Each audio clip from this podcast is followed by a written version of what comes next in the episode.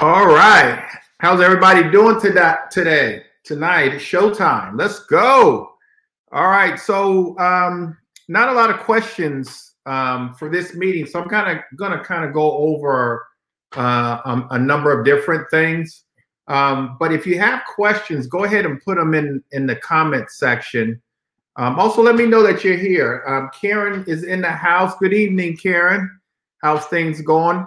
you guys put in the comments section what are you guys struggling with what do you need more information um, to help you move your business forward what type of information do you need um, what do you need to study uh, what do you need more of what do you need to focus more of i did get some questions about the investment math and we'll go over the math tonight but what are some of the things that you guys really really really need to work on um, put them in the comment section. We'll we'll talk about those things. I'm um, not going to have a long meeting tonight. Just go over a, a few things. But uh, let me know how you're doing. Uh, let me know what your struggles are. Let me know what I can help you with. I'm always here to help. Um, I definitely, definitely, definitely want to pour into you. And so, um, and I, I, want you guys to have a great year. I mean, we're um, it's at we're almost at the end of the first quarter of the year. And so um, I know a lot of you guys have set goals for yourself for this year. Um, hopefully you're you're um, on target to hit those goals. But if you're not, let me know why. What do you think your struggles are? Uh, I'm gonna talk a little bit about focus and staying determined, knowing what your why is, um, setting big goals. And so all, all of those things we, we have to do. Uh, but I, I want to know what your struggles are. Put them in the um, comment section. We'll talk about those things. Hopefully everybody's doing um, wonderful. Sharvita is in the house. Hey, Sharvita. Um, and so whatever your struggles are, let, let me know. Let's talk about it. Because look, spring is here. Spring is here. It's time to get out and go. It's time. And so um, let, let's start doing deals. Um, Kayla, Kayla Brown is here. Hey, Kayla. Clinton is here. Um, and so real estate investing, you guys are here on this call because you want to learn about making more money, investing yourself, building wealth, build, building generational wealth. Tori is in the house. Hey, Tori. Um, let me know what your struggles are. Keith Bennett is here. Keith, KB is here. Um, what are your struggles, you guys? Put them in the comment section. What do we need to talk about more? What do you help? What do you need help with? What are some of the things that are going to take you from where you are to where you need to be or should be, so that this real estate investing can help you live up to your fullest potential? And so, um, those are some of the things that I, I want to talk about. Coop is in the house. What's up, Coop? So Coop is here. Um, Kevin, Kevin and uh, Tamika is here. Uh, I know they've been going driving for dollars. Um, one thing I do want to talk about that just comes to mind is skip tracing. A lot of you guys have questions about skip tracing and w- what that is. And so, um, so here's what skip tracing is. I, I want you guys to really get good at when you drive past a property or know of a property, you have the address, I want you to utilize some automation so that you can look up the seller's name and the seller's phone number so that you can preferably call them or send them a letter, a postcard, or even door knock them. And so I want you to get good at that. So um, what you need to do is get some automation. Deal Machine is good. PropStream is good.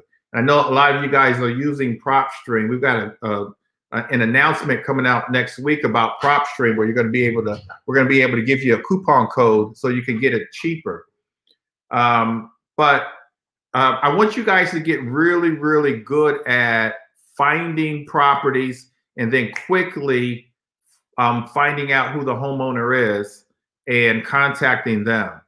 Um, what I used to do years ago was door knock. I would just go door knock them and see if they were interested in selling the house. Now, if the house is vacant or abandoned, of course you can't door knock them, but you can you can certainly get their phone number. And so, and then oftentimes what I do even now is if I if I know the homeowner's address and I'm able to get their name, I don't have their phone number, I'll just Google, I'll, I'll Google their name and then their area code. So if they're in Washington, D.C., if the house is in D.C., I'll, I'll Google their name and then I'll put 202 and see what comes up. And I'll probably 80% of the time I'm able to get the name. And, and I mean, I'm able to get the number. So those are some of the things that you guys want to do. Um, but you guys put in the comment section some things that you guys need to work on, and um, let's talk about it. What are what are some of your struggles? What what are some of the things that um, are keeping you from you know achieving your goals? So keep put time blocking, and so time blocking is is um, very important, you guys. And so I time block every day. And so you've got to consciously block out time every single day. I don't like it when I hear people say that they're having a, they don't have enough time in the day to do everything that they need to do. You do have enough time. You're just not blocking out time. And and so I have um, I just looked at my schedule for tomorrow. I legitimately have um, 10, 10 appointments tomorrow, starting with the nine o'clock appointment with my with my um, with my um, title company virtual and then um, I meet a wholesaler at her property tomorrow morning. And then I go to one of my properties. And then I have a um, podcast and then and so on and so forth all, all throughout the day. but I have a schedule. So that helps you with time blocking. So get a schedule. So I have a schedule, virtual schedule on my phone and an app so that's going to help you block out time.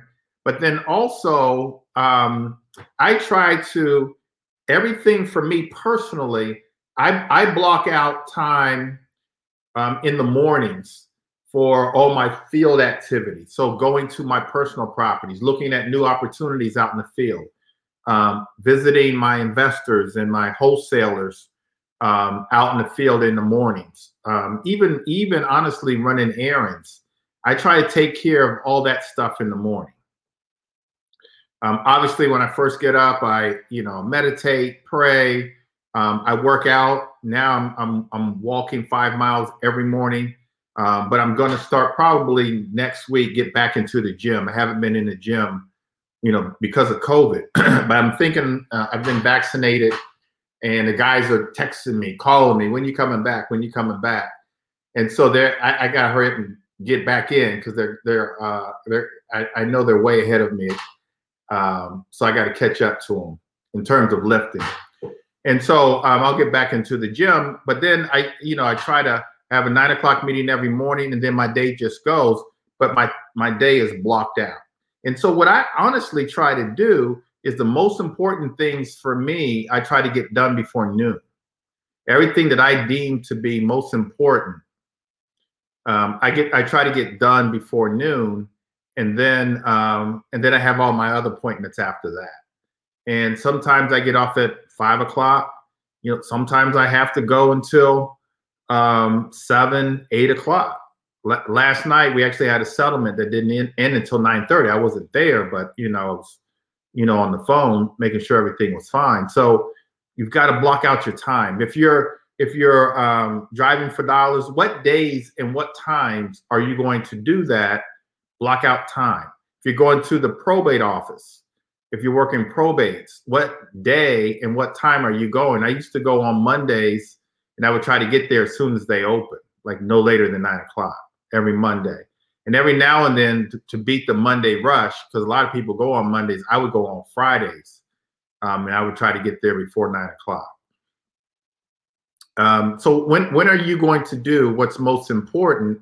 And so that's how you time block. But you've got to block out that time to give yourself time to do everything that you need to do. If you don't do that, if it's not systematic, if you don't have a um, a calendar or a schedule, your day is going to get away from you. and and I try not to allow my day to to the point where um, part of my prayer is that I have a productive day, that I get everything in.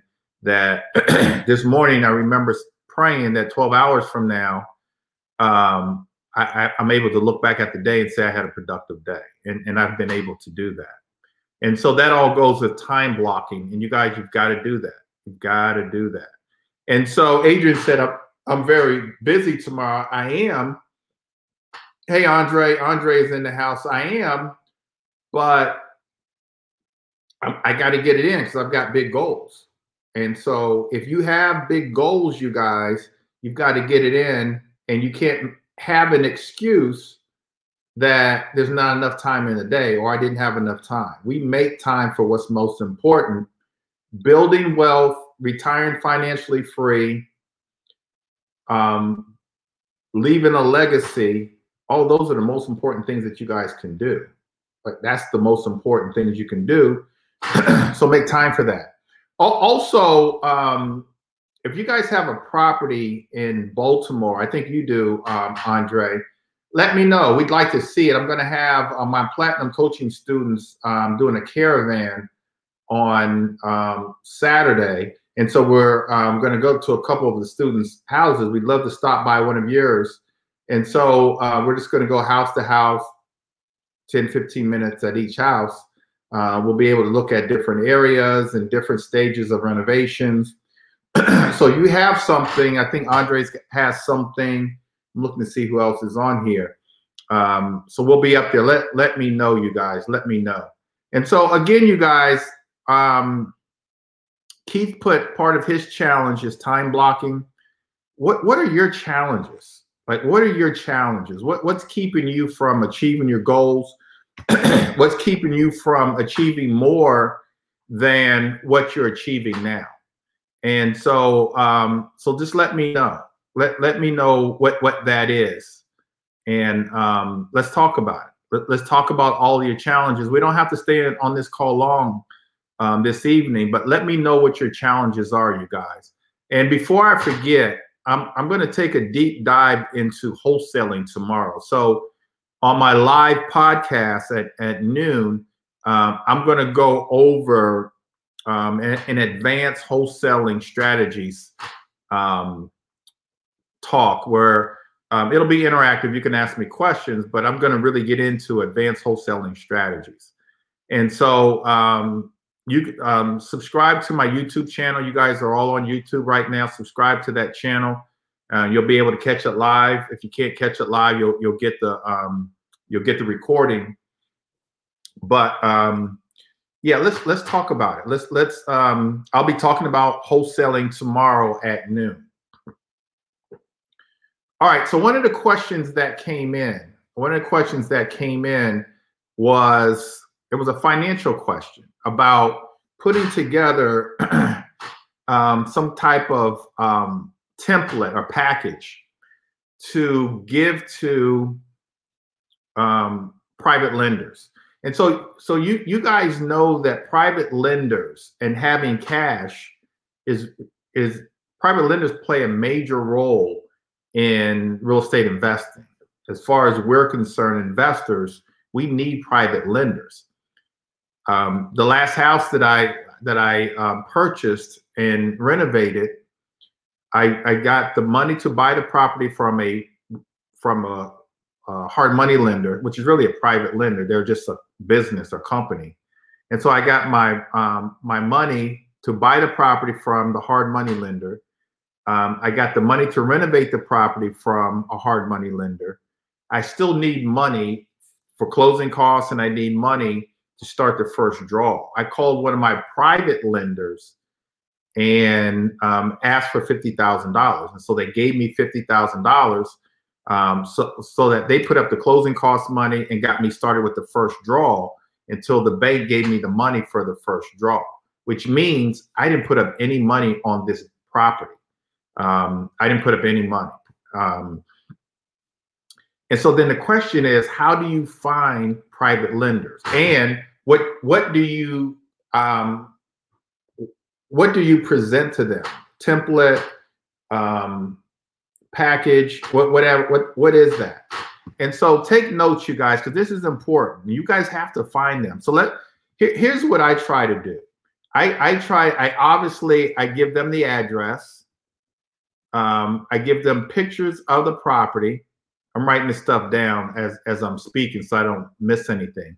So they get the address so they can look it up themselves. I give them um, as is pictures.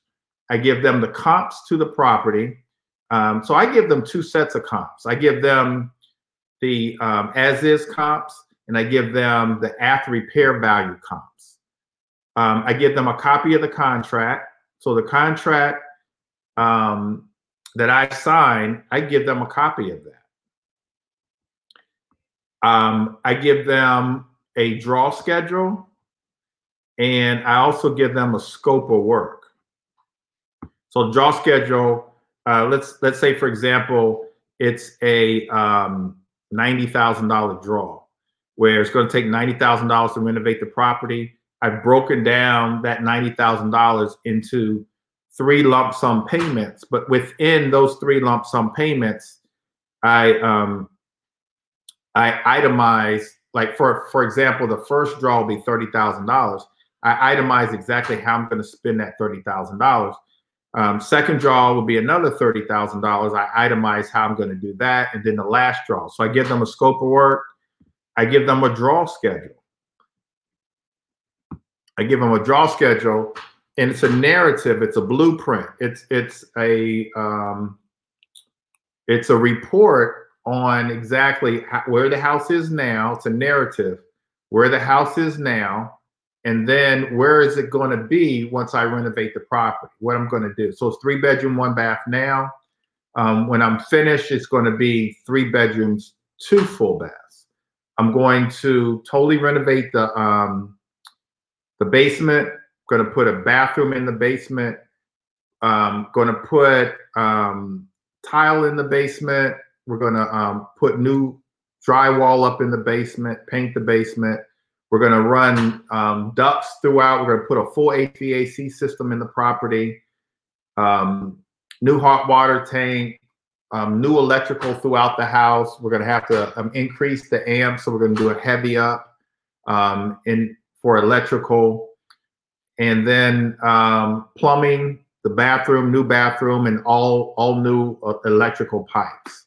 And so it's a it's a narrative on on the main level we're putting in brand new hardwood floors, um, five inch baseboards, shoe molding, crown molding, um, stainless steel appliances, granite countertops, everything. So, so all that goes into your um, um, your scope of work, and then of course we have the draw schedule.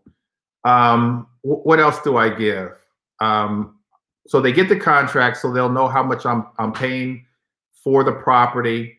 Um, there's a couple other things that I'm not thinking about that I give them. So I give them all of those things, you guys. And if you're able to do that, and then you guys should be able to tell the private lender that you're you're you work with a group of experienced investors that have over 30 years of experience. And so don't draw on your experience. Um, draw on the group's experience. Uh, and let them know that um, you know people from the group are going to be helping you overlook the proper the project. Where do you find private lenders? There's private lenders on this on this call right now in, in this meeting. And so it could be your next door neighbor but preferably um, somebody you know a family member friend old classmate. And once you start doing more I, have I've I've um, had private lenders give me money.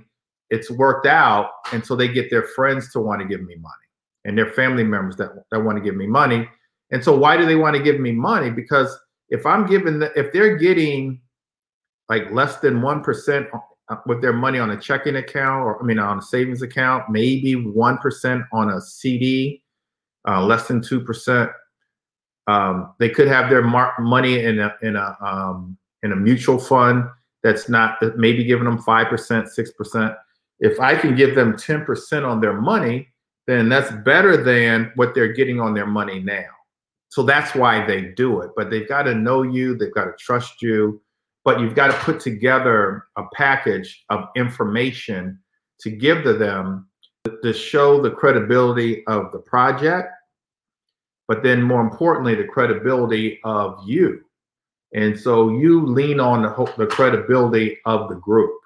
Um, you want to also talk about the contractor and experience with the contractor and show the contractors um, their license, that they're licensed um, and bonded. So you want to show them all of that. You've got to have all your ducks in order um, for them, but also for yourself.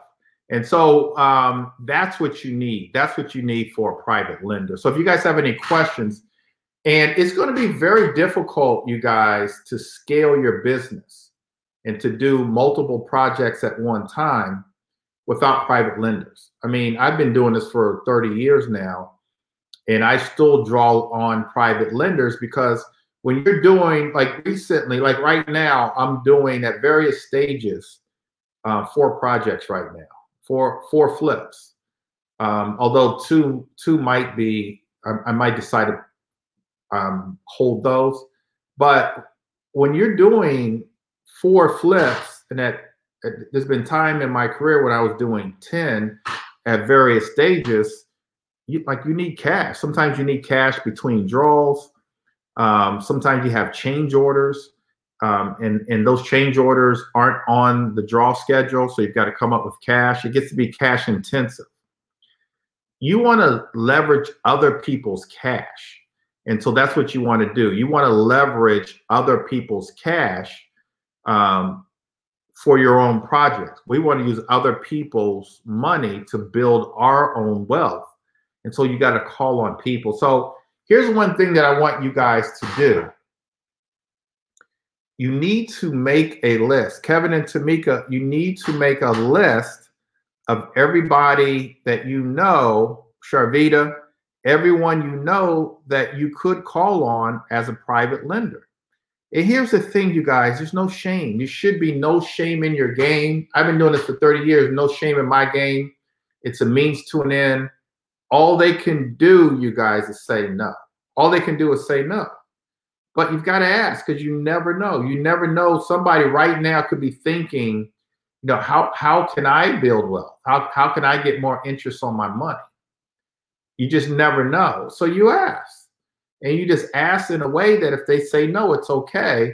But how do you know? How do you know um, whether or not they're going to lend you the money or not? So I, I just pick up the phone and ask. And I mean, now I have a list, but now you know people call me, and that's that's what will happen to you. But in the beginning, for me, it wasn't that way, and so I had to pick up the phone and ask. And so that's what you have to do with your private lenders, you guys. And that's how you start to scale your business. And so we talk about having big goals and big dreams. Um, and having a team that's going to help you get to those big goals and those big dreams. Part of that team needs to be private lenders.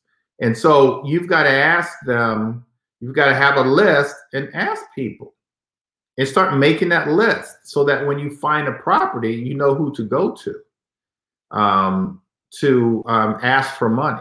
And I know that a lot of you guys, like Sharvita, you guys are buying and holding, you're fixing and flipping. the name of the game is to use other people's money, leverage. It's called leverage, leveraging other people's time, their money, their experience to help you grow your own business but also to help them as well. I mean, it's a, it's a it's a win-win. It's a two-way street. All right, you guys, that's enough about private lending. If you guys have any questions, put them in the comment section. If you have questions about anything else, put them in the comment section. All right, so here's another question.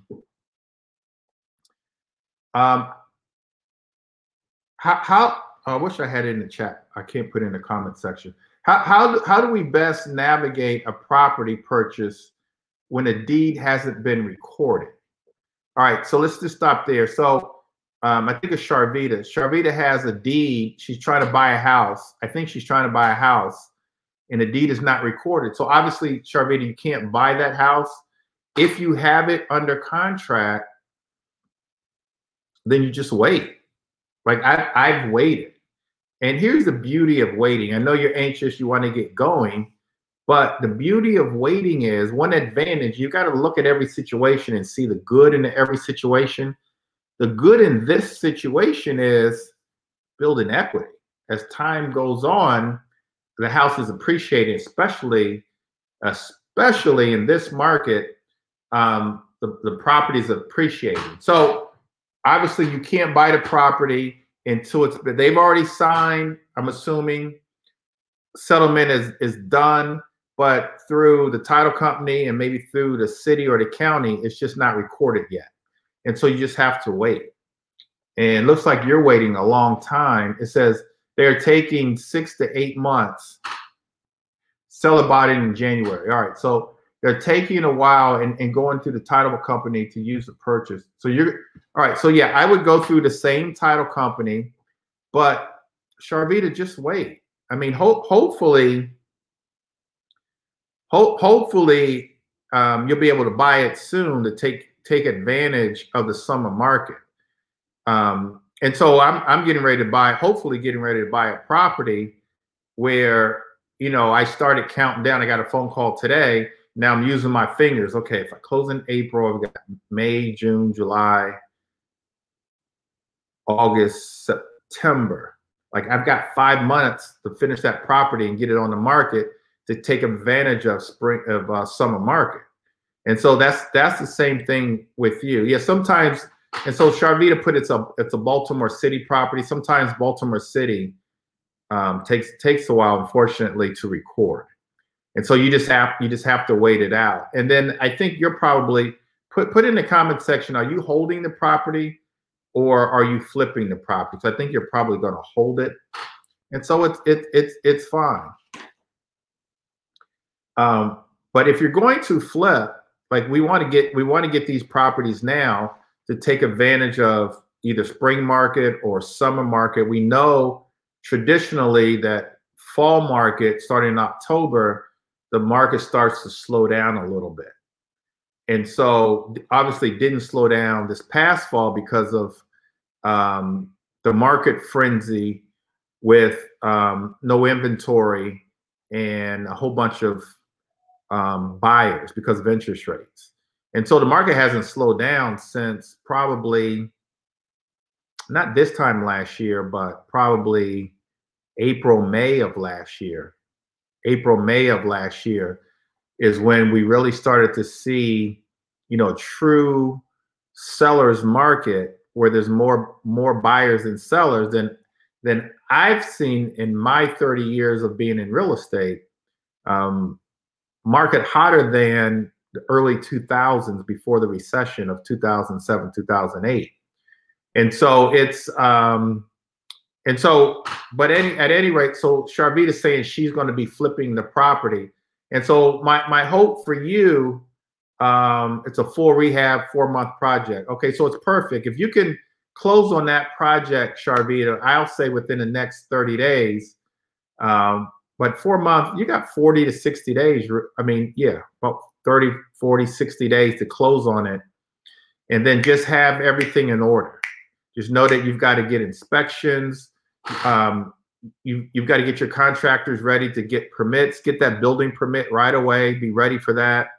Then get all your um, your trades, um, get them ready to pull their permits. The plumber, the electric, the electrician, and the HVAC guy, your mechanical. Um, get them ready so that you can get going. Get your demo people in line. Order your dumpsters, and so that you can hurry up and you know demo that property and get it ready. All right, Sharvita. So Sharvita's got a flip in Baltimore. Tell us how you found it. Put it in the comments section. Let us know how you found that property. Uh, what type of marketing? What type of marketing did you do to find that property? Most of the properties that I, I get in Baltimore, except for the last two, um, for for me are really buy and holds. Um, but I have uh, actually drove by a property yesterday in Charles Village, 21218 in Baltimore that um, I renovated to hold but ended up selling. And so, um, but she she's going to hold this one. All right, way to go, Sharvita. Okay, so I think I've answered all of um, Sharvita's questions, and so um, let's see. We've got another question. Um, I think this was Chloe's question about ARV. So Sharvita's saying this is her second one. Okay, so so now Sharvita's showing off. I see you showing off, um, Sharvita. But look, she bought it through an auction, Ashland Auctions. Um, she purchased this through an auction. She won a bid at the auction. So Ashland Auctions, you guys, Google that Ashland Auctions. Um, so and, and so I like Ashland because they um, you, you actually bid not at the courthouse steps but right in front of the house. So you actually get to go in right before the auction and see the property. So she won this one on Ashland Auctions. And I believe um oh, oh, oh, oh, oh. Um anyway, uh anyway. Um just forgot something, but anyway. Um, but Ashland Auctions, good job. Good job, um, Sharvita. All right. Um, how can I figure out the after repair value on an unfinished remodel? So um, I think Chloe is saying that, oh, just so, so someone just sold a, a property with Ashland Auction. Good. And so I've, I've done that too. I've bought a property and cleaned it out and just gave it to the auctioneer without even renovating the property. And so that that's also a good strategy. Yeah, they're great to work with. Absolutely. And so I've, I've done that. I actually have one in Baltimore County that I'm thinking about doing the same thing. Um, one that at the courthouse steps have already cleaned it out. And instead of renovating the property, thinking about just because uh, the guy that had a really, really good price, thinking about um, just giving it to the auctioneer and just make my money really quickly that way without doing, without other than cleaning it out, not doing anything else. Just, just purchase it, clean, cleaned it out, and giving it to um, the auctioneer. So the property that um, um, bought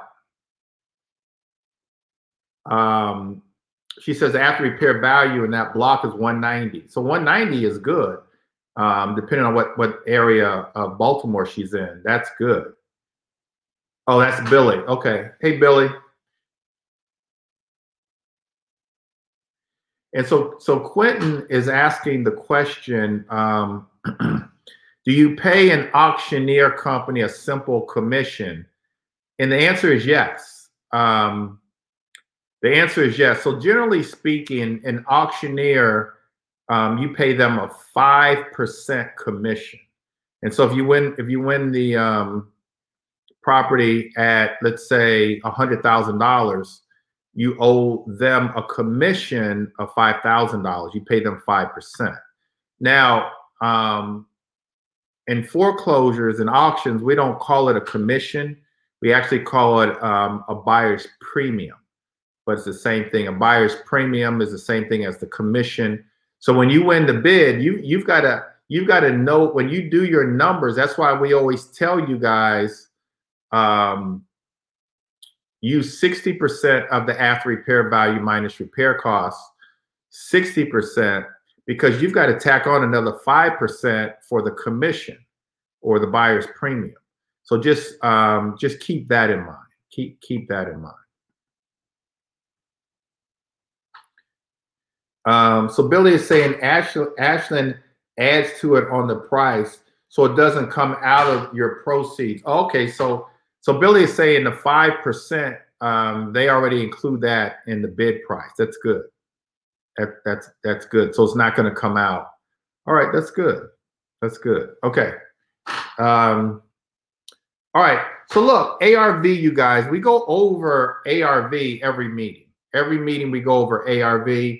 Um, if if a property, here's the thing, you guys.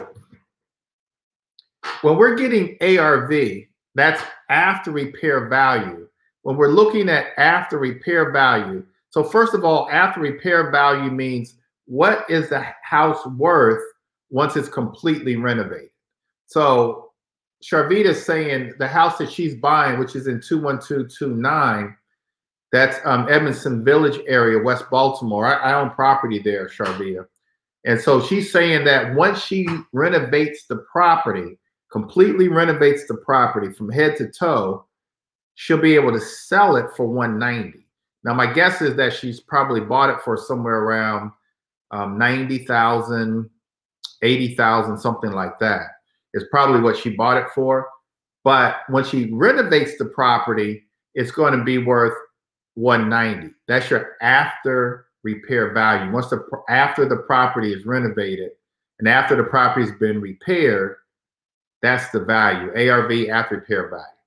So whether the house is um, a burned house that's been either burned down or has caught on fire or needs to be updated um, or the or the renovations have started not completed none of that really matters to be honest with you only thing that matters is what are you going to be able to sell it for once it's renovated that's your arv that's your after repair value and so in any area let me sit up my staff hates it when i when i get relaxed and and, and um, sit back uh, so let me make sure I sit up so you guys can see me. Wow, Sharvita is saying that she bought this property for $25,000. Wow. Um, she's buying it, she's buying the property in 21229 for 25,000. She's bought she's buying another one for 45. So that's a great deal. The ARV is 190. It's that's a steal. She's bought it less than um, way less than 50% of, um, of the after repair value. Um, but she's saying one that had water damage. Okay. So, so you guys, you, you've got to, you've got to have an understanding of what ARV is. ARV is after the property has been renovated, what will it sell for? And so that's that's your ARV. And so for Sharvita 190, she'll be able to sell it for 190. That's your ARV. Um, so we're buying properties that need to be renovated. That's the type, type of properties we want to buy. Um, somebody asked me earlier in the week uh, or last week, do I buy houses that have caught on fire? Absolutely, because um, a lot of them just need to be cleaned out. I, I bought a property in Northeast, the Woodridge area of Northeast DC, um, a couple years ago, and the fire had it was it was so much fire, the fire had gone out the roof. But because the house had caught on fire at the time, this particular house, the after repair value was about six hundred thousand. But because of the fire, um, instead of me paying probably around three hundred thousand, I, I paid 200,000 for the house. Now, a lot of the things that I was, if I was to gut the property, I probably would have paid 300, paid 200, but a lot of the things that I, that I had to get out of the house, like putting on a new roof because there's literally almost no roof, I was going to do a new roof anyway. I mean, I had to spend a little more money on the subroofing and the trusses um, I was going to have to do that anyway. I had to put in new wall joists. That's not, it's just wood.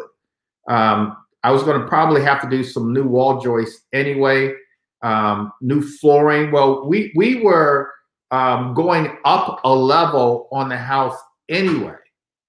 And so was so the fire really didn't affect us, um, especially after demo, because a lot of things that we were doing, we were going to have to do whether the house caught on fire or not you can take advantage of getting prices a lot lower. We always like to say the uglier the house, the better. The uglier the house, the better, because you can. And the reason we say that is because we have a lot of leverage um, on negotiating a better deal. We like to say mold is gold. Mold is gold. I love buying houses with mold in it. I, I bought a house in Annapolis, Maryland, um, for about I believe about two hundred thousand dollars, where the after repair value was like five fifty because the basement was full of mold. And so the seller looked at that um, in a way that they actually thought that they couldn't sell the property. Well, for me, it was like it was an opportunity um, because to remediate mold is is so the basement was unfinished anyway. The basement had three feet of mold in it.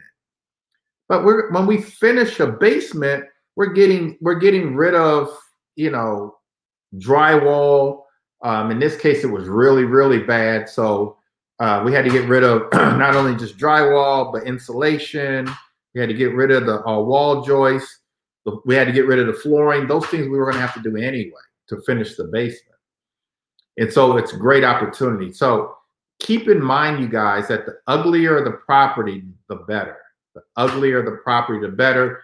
Use that ugliness or that challenge in that property, use that as leverage to negotiate even a better deal on the property. Um, the uglier, the better. Mold is gold, all those kinds of things. Um, all right, so um, so that's after repair value. Know what the after repair value is. I'm going to give you guys a scenario in a second. And let's see who's the first one to come up with these numbers. Let me see if I think I may have some questions. Oh, okay. So Sharvita is saying it's a hundred thousand dollar budget. Okay. And so, Sharvita, are you going to get some contractors from Baltimore, or are you going to bring some from the DC area? Uh, yeah, like Gary is Gary is saying, ugly equals discount. There you go. That's a better way of putting it, Gary. Better way of putting it. Um, that's that. That's that pit education. That pit education coming for you. Uh, uh, yeah, ugly equals discount. Good, good way to uh, put it. Okay. All right. Let's see. Uh, what is the common percentage you use if you can't see the property? um, to get the repair costs? so that's a good question, Melissa. Um, and that kind of leads into um, the MAO formula. So it's 20%. And so I, I, I like to use 20% for repair costs, 20% of the after repair value. So if after repair value is 400,000 and I can't see the property, then I'm going to use 20% of the 400,000. That's $80,000 repair costs. That's what I'm going to use as repair costs. Um, so that that that's how I do it. Let's see. I'm using the same contractors from the one I'm working with in the same block. Oh, she's buying two in the same block. Good. Just know, you guys, in certain areas, labor costs are cheaper, and so the labor costs in Baltimore is cheap cheaper than labor costs, let's say, for example, in Washington, D.C. Contractors are charging you more there. Um, material costs are generally about the same. Material costs right now is a lot higher because of COVID. It's hard getting material. Like you, you've got you've got to get to like a Home Depot or Lowe's or some of these other places like six in the morning just to get material, and the cost is just incredibly high now. Um, because there's a shortage of material um, because of you know the state of the world, really the state of the economy. All right, let's see.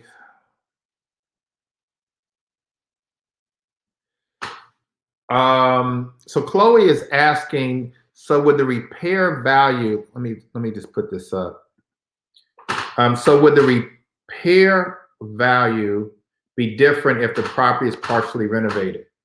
Um, yes. So the repair cost is going to be different.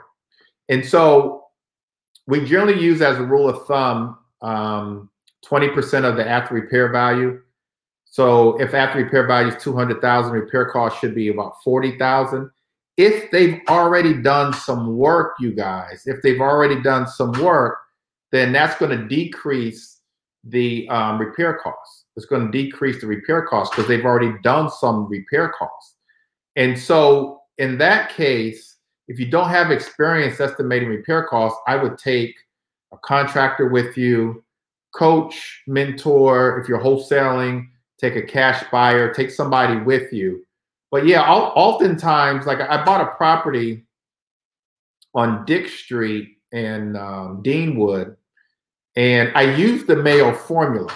So I used 70% of the after repair value minus repair cost as my formula, um, thinking that repair cost was going to be 20%. I was able to get that number, but when I looked at the property, the um, the, the the former owner, not not the not the person that I actually bought the property from. Actually, the person that I bought the property from bought that property three years um, ago, or three years um, from the time I bought it from her. She had it for three years, but she bought a completely renovated property. And so the property had been renovated um, three years prior.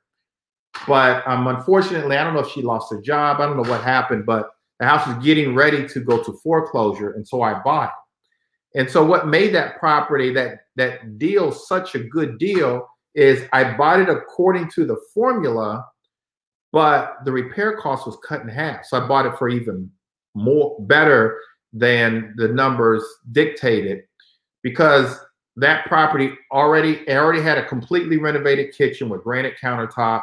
I didn't do anything to the kitchen. I didn't even change the um, change the appliances. All I really did was paint. I, let me see. I painted. Um, it was like one one or two things I did in the bathrooms, but I didn't do much. I mean, I think I spent maybe less than twelve thousand dollars, so I got a really good deal. Now, if I had to negotiate even higher, I would have would have because I had the room because the renovation costs wasn't as high. So, so Chloe, um, you you asked a good question, and so if the house doesn't need a total renovation, then no, you don't have to do the twenty percent. So that's that's a good question. Just really according to what needs to be done in the property. Actually, that property on Dix Street, I was going to flip the property, but it was such a good deal. Um, I decided to go ahead and hold on to it and rent it out um, to a voucher holder. Speaking of voucher holders, you guys, um, I went to visit one of my properties actually in um, in Baltimore yesterday. Um, I hadn't seen this property in about a year. I have a voucher holder in the property. Hadn't seen it in about a year.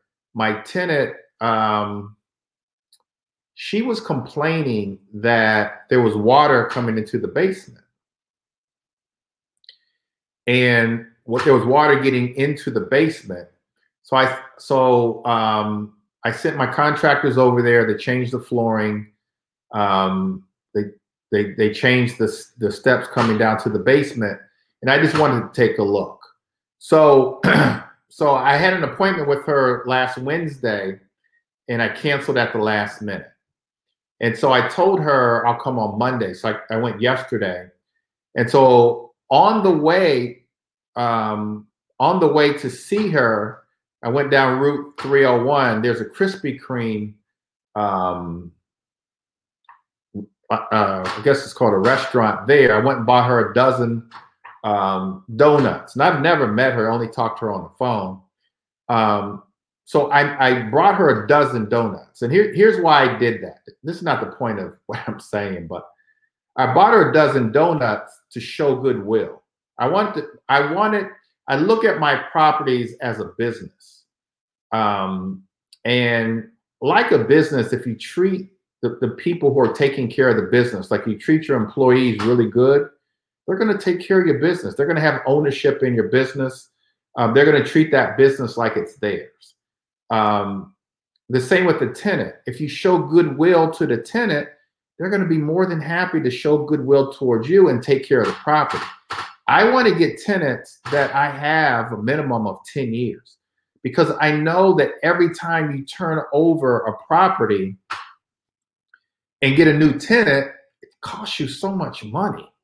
And so so now you turn it over. Now you got in some cases paint, you got to put in new flooring sometimes. Um, the house stays vacant for a couple months. Sometimes if you're using voucher holders, section 8 has to come back out and inspect the property. And so it could go unrented for two, three, four months, and you have to spend money on fixing it back up. And so I try to do everything I can to keep that good relationship with my tenants. And so I took I took her donuts, not knowing how the property was going to look. Went into the property, greeted her, gave her the donuts, and to my pleasant surprise, the house was immaculate. It was in better shape than it was when I when we turned over the keys to her. And so I was grateful. I, I was truly grateful. I was glad that I brought her the donuts. It's a small gesture, but that goes a long way. Just me coming out to the property, um, she showed a lot of a lot of gratitude. Um, but the house, to my surprise, and I thought to myself driving back, like I need to do whatever I can to keep her happy and keep her in that property. Because here's the reality, you guys there's a good chance that she's going to pay for that house for me. I mean, I'm I'm making on that house somewhere around I think 900 close to a thousand dollars a month in positive cash flow now. Section 8 goes up every year. But um, so I'm I'm I've got a positive cash flow.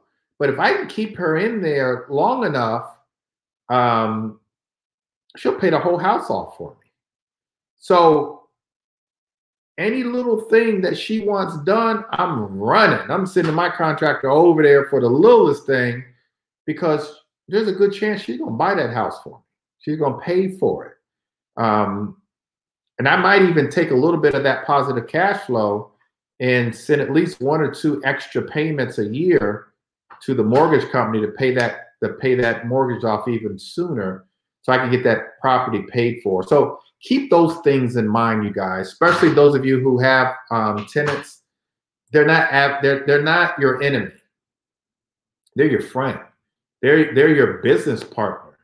Um, they're they're going to uh, help build that wealth for you. So take care of your tenants. I know some landlords that actually, if they have no trouble all year long, the tenants pay on time. Some of some landlords send their tenants on vacation. Some tenants let their let I mean some landlords send their tenants on vacation. Some landlords allow allow their tenants to skip, let's say um, December's rent because of Christmas, and so they show a lot of goodwill towards their tenants, but really they're showing a lot of appreciation. And so they're not your enemies, they're your friends. Get to know your tenants, you guys. Get to know your tenants. Um, so I did that yesterday, and I'm glad it was the best trip I've, I've made to Baltimore in a long time because um, they're helping me build wealth. And I just rode down the road, down the road, thinking, "Wow, like I need more of her." But honestly, more. I mean, all all of my. Let me just say this, and I and I and I thought this was going to be a short meeting, but I, I just get to talking. That voucher holders get a bad rap, you guys there's a lot of people that would wouldn't dare rent into a Section 8 tenant or or or any type of voucher holder. Every voucher holder that I've ever had, and I've had them for like forever, like I've had them my whole career. Um, the second property I bought, which I was 24 years old, bought a property in um, Fort Lincoln in um, Northeast DC, Fort Lincoln, Woodridge area. She was a voucher holder and she was wonderful. And all of them have been wonderful. And so don't shy away. And I, I like, I like, I primarily like renting to voucher holders because first of the month, my, my money is there through thick and thin, through recession, through pandemic. First of the month, bam, all of the payments, bam, bam, bam, bam, bam, bam, bam, they're there. And so um, I love voucher holders you've got to manage them. You've got to be their friend. You've got you have to check on the property. I don't check on mine enough, but you but I do send my contractors over there. Um, but if you do all those things, like you're talking about building wealth, like that's how you build wealth. All right. We're running out of time. I know some of you guys are waiting for the math. So let's go over the math. All right. So I'm, I'm going to give you guys a, um, a case study. And I want you guys to try your best to, to get this. it's a learning lesson. So we'll we'll go over how we came up with the numbers. Um, let's see what Gary is saying. Gary is saying he's had two voucher holders, both left the house cleaner when they moved out than when they did um, when they um, let me see left the cleaner moved out than when they did move out of the same place. No complaints. So basically, he has no complaints with voucher holders. You guys, no complaints with voucher holders. I I, I love voucher holders. I almost think it's like I almost think it's like stealing money from the government. It's almost like stealing. It's not stealing, but it's like it's a coup. Like I can have a rental property and the federal government's going to pay the rent. And all I have to do is make sure the tenant doesn't tear up the property, which they don't. I treat them well. I give them a good product and they treat it like there's it's their own. Like, like what's a better way to build wealth than number one, having the federal government pay the rent. They the federal government pays off your mortgage for you. Um, and then all you've got to do is manage a tenant. Like, how cool is that? And it's easy. Bring them, Gary. Bring your tenants donuts, man. Bring them Krispy Kreme. I'm just messing with you, Gary. All right, so let's let's do a case study real quick. All right. So the first person that gets this some of you guys beat me last week. The first person that gets this gets a hundred dollars. All right, so let's see. Um, Sharvita has a property. She, the after repair value is 190, you guys. After repair value, this is going to be hard. The after repair value is 190 on the property that she just bought.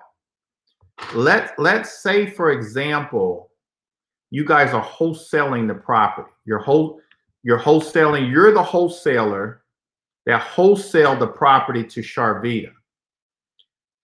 After repair value is 190. Do the formula for wholesaling do the formula for um, for cash buyer, figure out what the after repair value is. Let me know number one what the wholesale fee is. All right, so that's number one, wholesale fee. So that's the first number I want. The first number I want is what the wholesale fee is. Second number I want is what the repair cost is. Make sure they're in the right order. And the third number is um, what you put it under contract for as the wholesaler.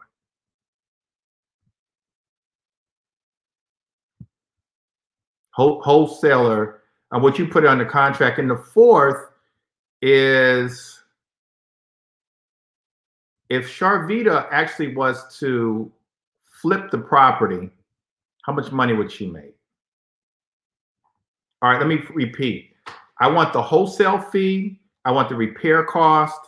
I want what you put it under contract for as the wholesaler, and how much money would um, Sharvita make if she was to flip the property? Give me those four. Um, if this is above what you guys know, I'm going to go over all these all these things um, and and show you how we got the numbers.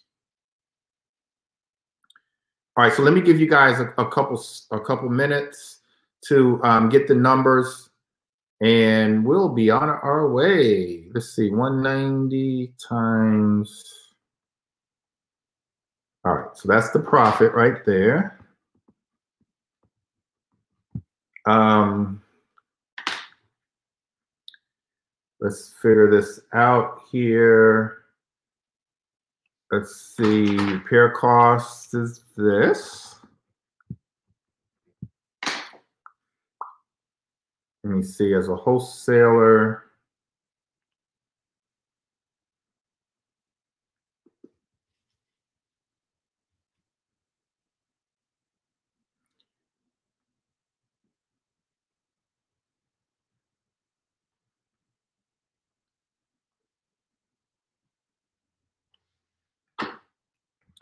Gonna put that.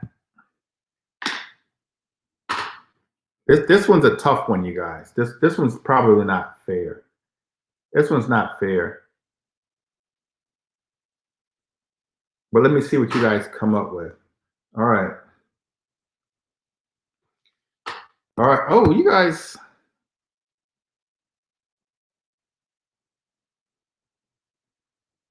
Let's see.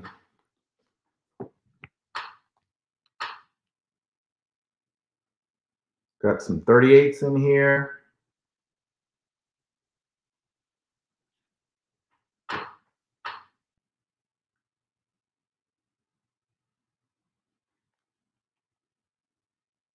right, a couple more minutes, you guys.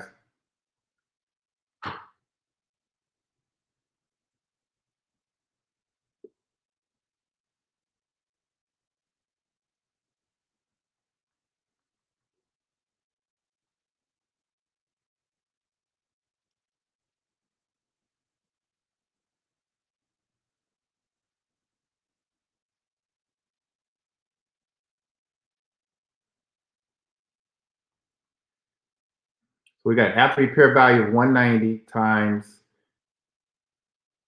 65% as a wholesaler minus repair cost.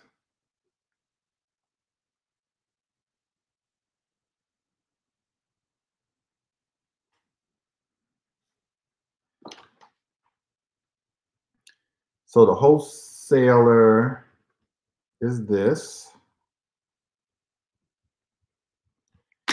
And then we just take 190 minus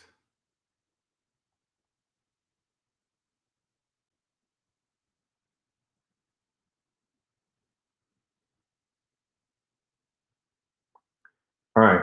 All right, you guys. Um, after further review,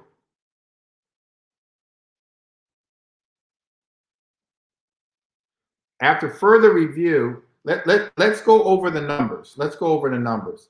And so it looks like every, um, look, it, it looks like the repair cost should be 38,000 and looks like a few of you guys have that.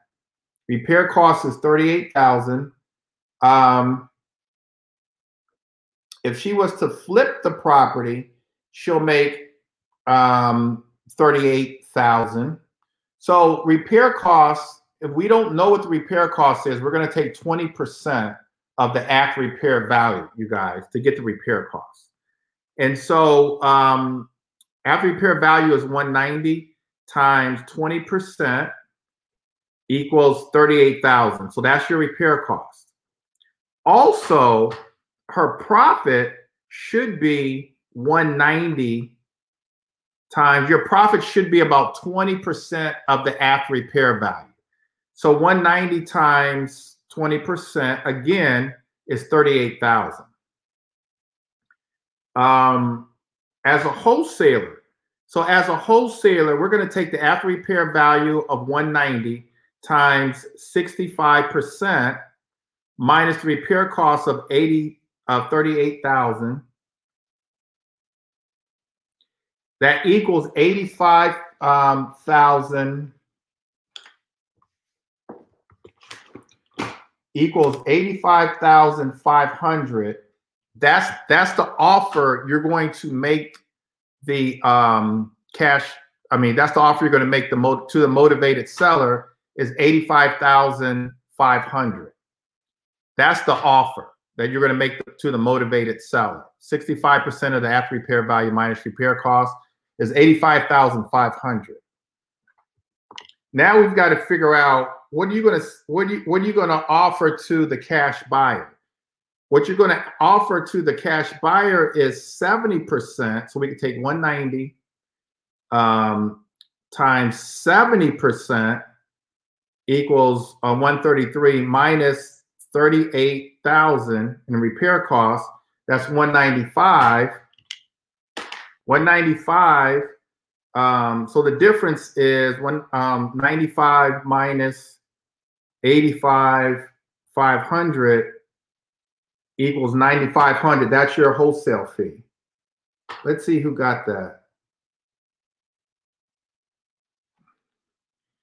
Um, Gary was the first, 95. Oh, I think Gary got it. Did Gary get all the numbers right?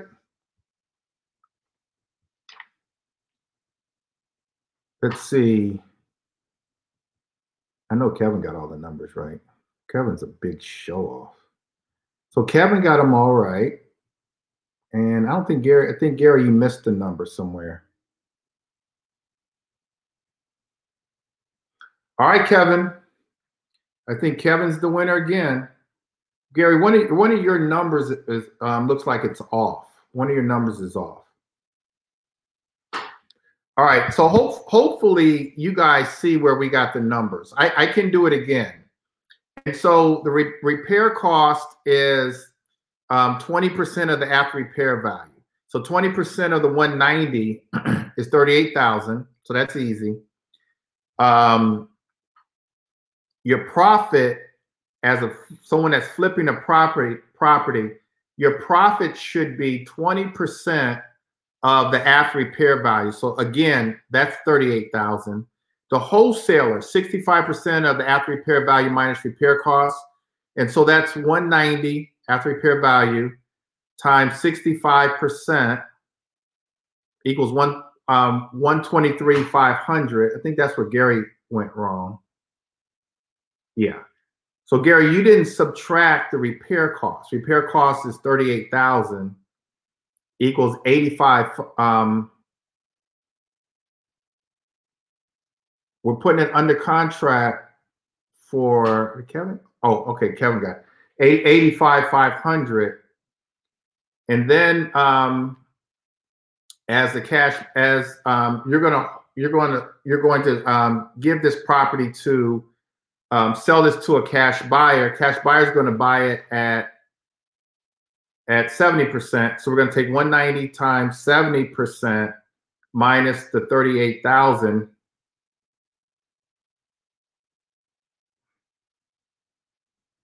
Or let me do it again. 190 times 70% minus 38,000 equals 95,000 minus in order and so you want to subtract that from what you put on the contract. So the difference between what the con what you're selling it to the cash buyer and what your um what you put on the contract for the difference in this case is 9500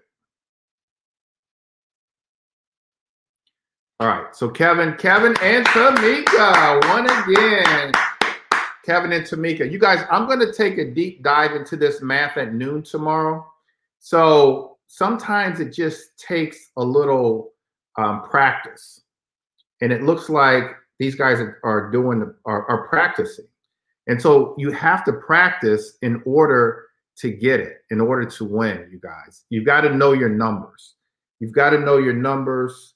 Um, I think Chloe. Let's see, Chloe think Chloe got close. A couple you guys have 57,000. Where'd you guys get the 57,000 from? We'll, we'll go over the numbers um, tomorrow at noon. So catch me live right here. I'll be on my Facebook page live too. Um, any questions, you guys? Any questions that you guys have? Um, Gary said back next week. All right so again, you guys, any any questions that you guys have or concerns, anything that we need to talk about, put them in the comment section now. Uh, um, contact me offline, but I want you guys to win. I want all of us. I want all of us to win. And so, if you need if you need more practice with the numbers, uh, we'll go over that. If you need better scripts, Keith actually teaches a cold calling class every Thursday. You guys are more than invited. And so if you want to go to it's a virtual cold calling class where he goes over scripts, um, let us know. We'll, we're more than happy to invite you. It's for my real estate agents, but I want my investors knowing what to say to say as well. Um, and so whatever whatever it is that you guys need help with, um, Kevin, I don't know what that is, Kevin. Uh, whatever you guys need help with, let me know. I, I, one of us, we we have to make money. Like we have to build wealth. Um, unfortunately, we don't have wealth. Like we don't. Like many of us, we don't.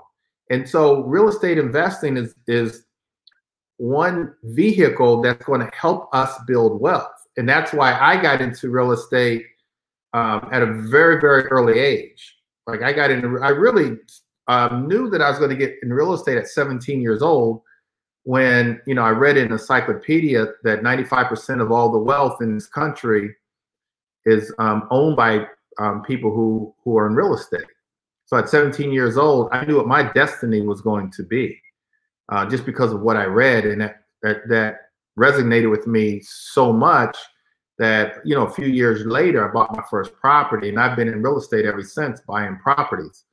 Um, but it's it's one of the one of the fields, you guys, that the sky's to limit. Many the, the limit. Many of you guys are in occupations where there's a ceiling, or some of you guys are working nine to five, or or on a salary where you know at the end of the year, you know right now in March how much you know what your W two is going to say next year because you're on a salary or you work a certain amount of hours. Real estate, I can't tell you you know, what my 1099 is going to say or how much money I'm going to make this year, sky's the limit.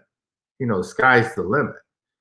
And I can't put a limit on on what I'm going to make. It's just sometimes it's kind of predicated on how hard I work.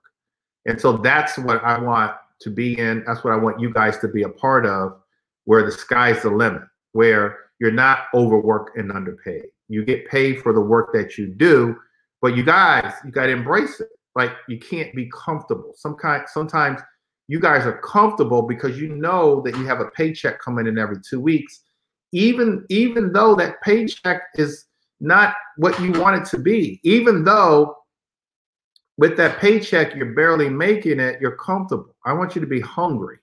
Like you got to be hungry. I, I run scared every day, and I've been running scared, you know, since I was about 25 years old or so when I, you know, started doing this full time. I've been running scared. But because I've been running scared, you know, you know, I've made seven figures in a year. And so, um, but I run scared. I get up early and sometimes I go to bed late. Sometimes I work on the weekends because I don't have a paycheck coming in and I just like I just have that mentality. Now, also a lot goes with that as well, like living below your means and you know, stuff like that, keeping great credit, things like that. But let's just really focus on building wealth. And if it means getting more education, asking more questions, being a part of our platinum coaching program where our, students are really doing well, they're going to shadow us in. Um, we're going to do a, a small caravan on on uh, Saturday do whatever it takes, you guys. Ask me questions. I'm happy. I'm happy to help you. I want to help you. That's how I get my blessings by helping you. All right, you guys. I'm going to stop preaching 9:15. I thought it was going to be a short meeting, but we've actually gone over. So look, guys, it's all about winning. It's all about staying active. You know, what are you going to do tomorrow or tonight? What are you going to do? Write it out. We talked about time blocking. Write it out. What are you going to do? One little baby baby step tomorrow. One little thing could be something that you read. Um, it could be a phone call that you've made. It could be practicing the formulas, whatever that is. Let's take a baby step, and we get enough baby steps. That's going to lead to some big things for us, you guys. It's going to lead to some big things. Make a phone call. Go driving for dollars. Post on social media that um, you buy houses fast. Do something tomorrow time block, take a baby step. Let's win. It. We all, I want to be a part of winners, and I know you guys do too. All right, you guys. Again, Kevin, Tamika, um, you guys are doing big, big things. Um, you guys are practicing.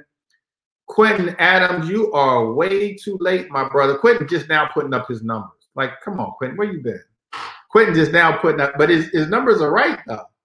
All right, you guys. Um, hopefully, you got some nuggets out of this call. Um, hopefully, I was like a vessel, a blessing in your life tonight. But um, let's let's use this education and let's win, you guys. Let, let's win. All right, you guys. Take care. God bless. And I'll talk to you soon. Hopefully, you guys will um, be on the podcast tomorrow. Take care. I'll talk to you soon. Good night.